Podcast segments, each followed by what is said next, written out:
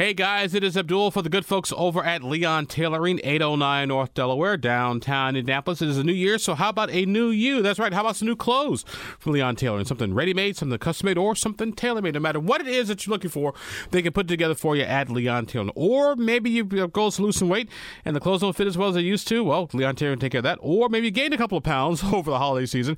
Well, Leon Tailoring, they can take care of that too. Notice the pattern here, Leon Tailoring, they can sort of take care of everything. So swing on by Leon Tailoring, say hi to Larry, Kim, and Judy, and tell them Abdul you. Leon Tailoring. 809 North Delaware, and downtown Indianapolis. Well, it has been a busy week in Indiana politics, and it's only the first few days in January. So just imagine what life is going to be like uh, come the primary. And so join us on the newsline uh, from Purdue University at Fort Wayne. Usually we talk to our good friend Andy Downs, who's professor emeritus at the Mike Downs Center, but today we're talking to Mike Wolf, who is the current director of the Mike Downs Center for Indiana Politics at Purdue University Fort Wayne. So, Mike, my friend, thank you very much for joining us. Very much. Uh, always good to have you here. Nice to meet you, by the way. Oh, it's great to meet you and great to be with you. All righty, great. Uh, so, uh, these first few days uh, into 2024, how would you assess Indiana's political landscape with four congressional seats open? Uh, well, exciting. Uh, lots of opportunities for up and coming Hoosier politicians, clearly. So, I think that's going to be a dramatic year when you look up and down the ballot and when we see, you know, the consequences of who decides to jump into these races and what that means actually for the the, the lower level positions too, state uh, you know in, in state legislative races, et cetera. Uh, also, too, I think it's interesting uh, that this year, for the first time, uh, to run uh, in a primary as a Republican or Democrat, uh, you don't have to necessarily vote uh, in two elections anymore, as that order, as that law was thrown out as unconstitutional by Marion County Judge Patrick Dietrick here in Indianapolis. The Supreme Court is going to hear the case in mid-February, ironically on February 12th, which is Lincoln's birthday, by the way, which I think is also rather ironic, but it's sort of smack dab in the middle of all the filing deadlines. Right, and it's uh, it, what's interesting, of course, is that you know a lot of these are pretty Republican leaning. So um, it would seem to be in, in normal cases, you'd think, well, you know, this is pretty standard Republicans jumping in. But then you think Mike Braun, you know, wasn't that long ago a Democrat, and what what, what do we see? I mean, so I don't expect a huge kind of uh, uh, a switch over or something like that, a strategic set. But but as you note, you know, rules changes do affect things, and uh, it, it, we'll see what what kind of entry that that that might bar to these. So, and again, these are seats that, if they continue in the, the normal pattern that they are, will likely be pretty comfortable seats for Republicans. So they'll be very attractive for uh, people looking to, you know, uh, with political ambition. Uh, do you expect, my friend, lots of primary battles? Yes. Yeah, we, I mean, uh, well, that was easy uh, enough. Yeah, absolutely. I mean, if you look at it again, uh, the, these don't open very often. Uh, is, and uh, it, just look at the, the third congressional district up here. I mean, we have you know nine or ten people in, and a ton of them have political experience, including the former incumbent running, uh, along with judges and uh, state senators and uh, staffers who have worked in Washington a long time, people that know the politics around here. So it's I wouldn't be surprised at all if you saw uh, in, those uh, sixth and ninth and elsewhere just a bunch of people crowding to to get their chance. Well, obviously, uh, the third district was already open, and so is the fifth district. As Jim Banks is ready for the U.S. Senate, Victoria Spartz uh, decided to go do something else. Uh, what what uh, sort of surprised me though uh, was the sixth district. Uh, that is seat currently being held by Greg Pence. we've heard State Senator Jeff Raatz of Richmond. Uh, thinking about getting into the race. Also, uh, Mike Speedy, the state rep down here in Indianapolis, has already announced that he's going to run. I hearing a couple other names in that equation. Expect anybody else to get in? Not that I know of, and you know, uh, but then again, you know, there's a lot of people probably looking in the mirror, talking to their spouses, and talking to you know uh, people locally, politically, and that's that's what we run into with these. Is that you have uh, you know people that might like two or three of the candidates that will throw their name in, so it does split uh, you know, uh, the local Republicans and who they're going to back. There's going to be a quick uh, appetite to have people, you know, endorse and so it's a, uh, and then you, you, have to get campaign management up and running. Do you use who you have, or do you kind of uh, go with more professional outfit? And you know that's going to be a competition to get those people lined up if they haven't been hired. So there, there's a lot going on in in this decision to to be able to to jump in like this. Our guest in the program today is Mike Wolf. Mike is the current director of the Mike Downs Center for Indiana Politics at Purdue University Fort Wayne. Usually we talk to our good friend Andy Downs, but Andy couldn't make it uh, this week, so we're always happy to have Mike on board. Uh, Mike, want to switch over from the 6th District uh, to the 8th District. Uh, that is Larry Bucshon, uh, who is stepping down. He made that announcement also this week. I've heard uh, a couple names. Mark Messmer, who's a state senator from Jasper, may run. Also heard a, couple of the names as well. how, how do things look in the 8th, do you think? Yeah, no, I think it's going to be competitive as well because, again, you have you know some anchor cities and things like that there that, uh, and and you have uh, again, it's a wide open ability to jump in and do something. And again, if you look at what what's also interesting, I mean, to go back to to blend these two uh, seats together, is that you have two people that are sitting on you know one of the primo uh, uh, uh, committees in the U.S.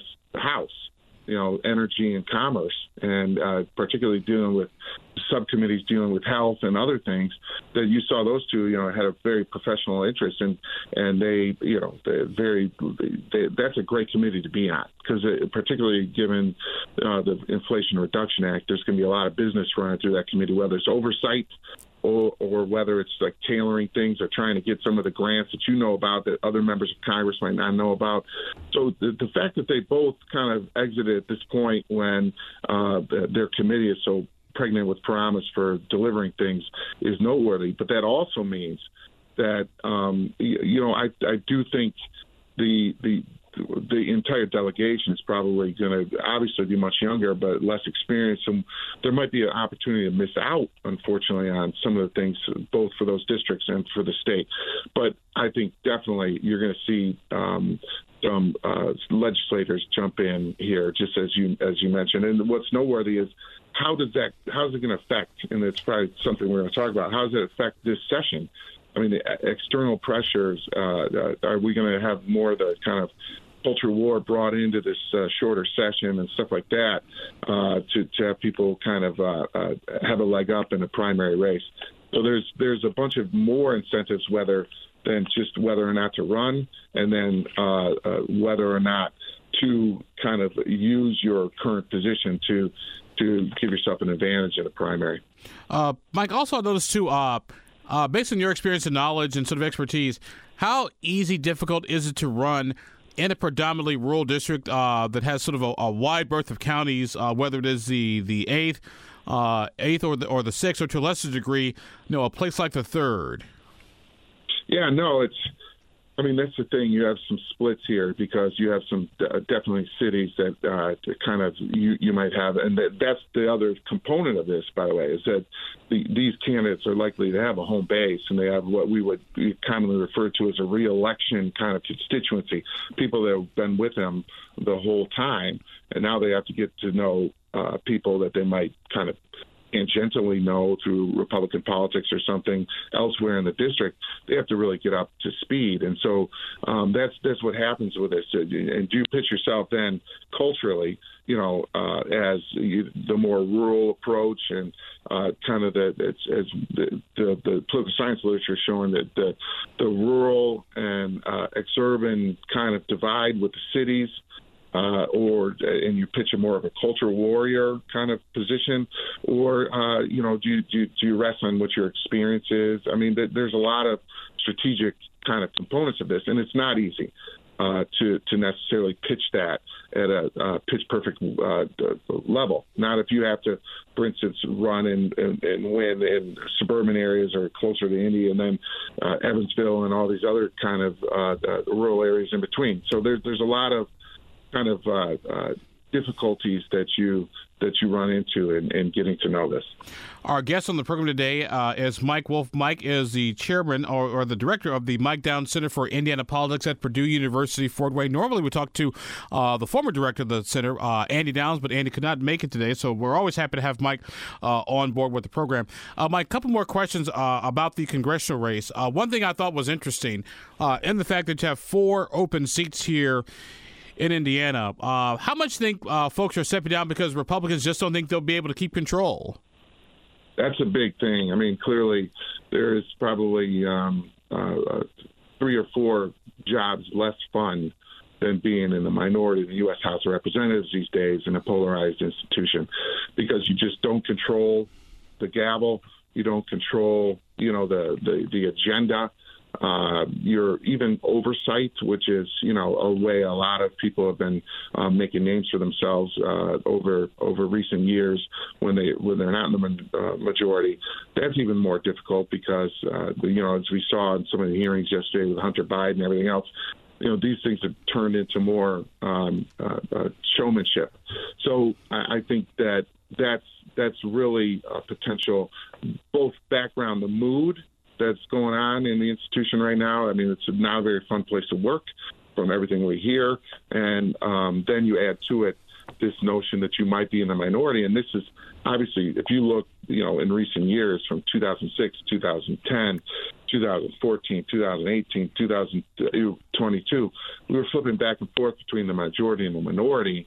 And, uh, uh, you know, you have to have a sense that you have some ability, if particularly given the committees that they were sitting on.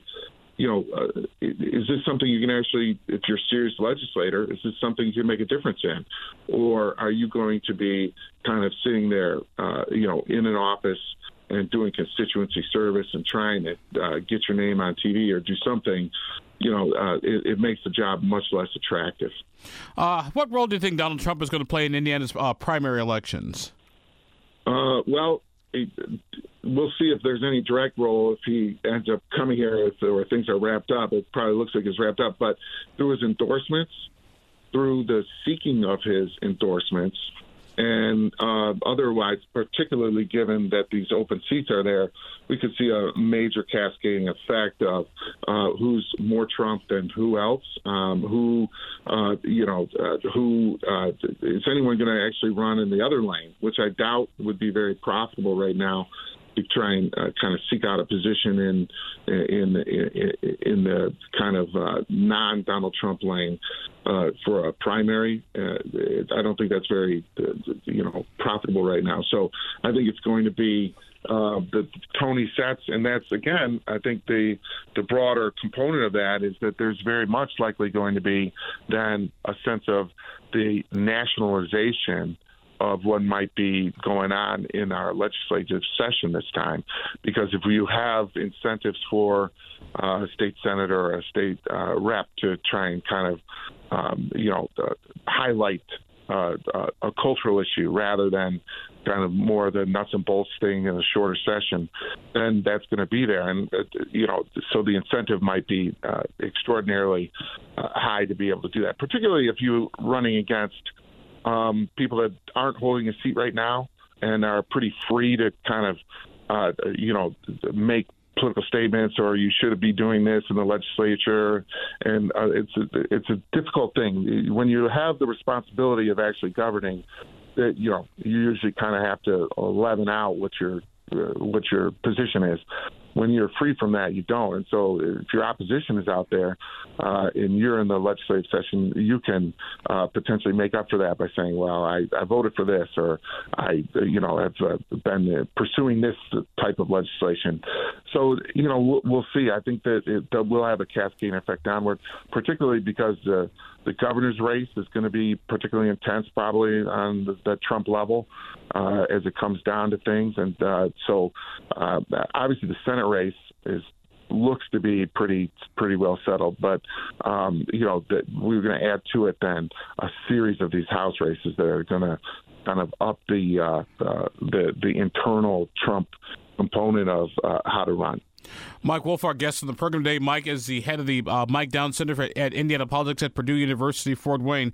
Uh, Mike, I've been in Indiana uh, since 2004 for almost 20 years come September, and I never thought I would live to see the day that a Democrat, particularly from Indianapolis, Andre Carson, would technically be the most senior member of the Indiana congressional delegation come next year.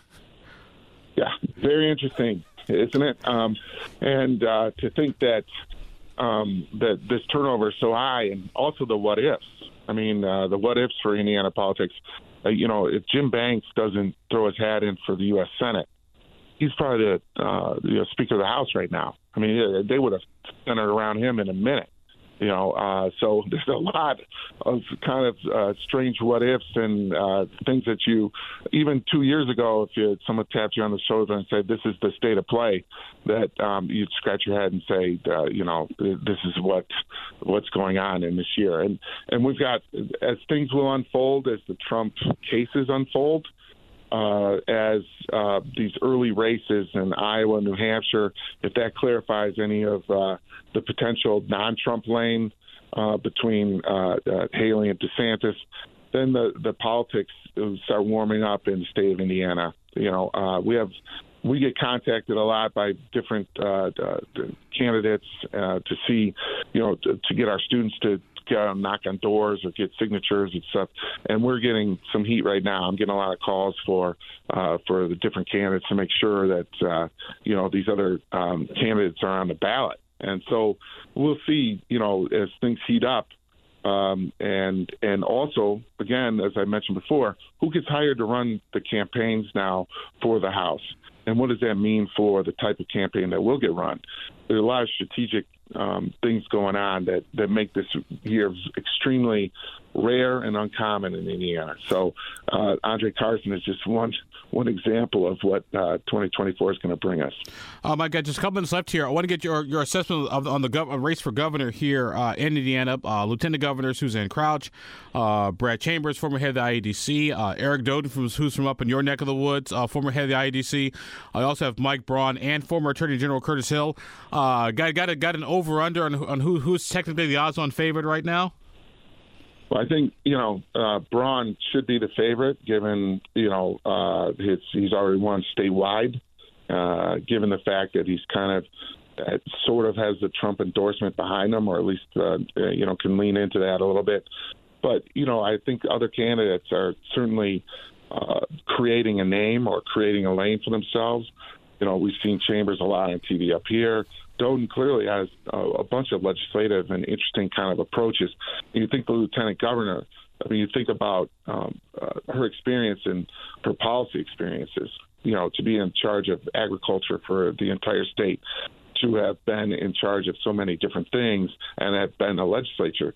She knows where the bodies are buried. So as this thing heats up, we we can see a lot of different potential angles, and I can't wait to see some of the uh, uh, the debates and the candidate forums to see how people separate themselves and and who kind of focuses on what because there's a you know this is a governor is an extremely important position in the U.S. Uh, relative to 30 years ago, the, the conventional wisdom is you know you know, become a U.S. senator and that's your avenue to the president. These days, it's much more through the governor's office because they get to spout that they've done executive actions, that they have balanced the budget and a number of different things. So, particularly coming off of a governor that was maybe you know, not necessarily somebody with a bunch of political ambition, uh, but kind of a stabilizing force in uh, uh, uh the, the, the current governor. We'll see because this there's a lot of hard charging and a lot of uh, people with political ambition going for this office. So there's going to be a, a lot to, to to to play out here. But you, you'd have to say somebody, you know, default somebody that's already won a statewide election in the way that Mike Braun did uh, in a bad election year in 2018, um, you know, uh, would seem to be uh, uh, odds on. But again, I'm not holding back from everyone because everyone seems to be putting together a campaign that's pretty well focused on the avenue they want to take to succeed. And it's not even the 15th yet. January, January, January isn't even halfway over, my friend. Right. Mike Wolfart was a guest on the program today. Mike, uh, the head of the uh, Mike Down Center at uh, Purdue University, Fort Wayne. Uh, Mike, my friend, thank you very much for being with us. Always appreciate you. Give my best to Andy, and we'll talk to you again soon. Great. Great to be here. Thanks a lot. Appreciate it. This podcast was produced and edited by Chris Spangle and Leaders and Legends LLC. If you're interested in starting a podcast or taking yours to the next level, please contact us at leadersandlegends.net.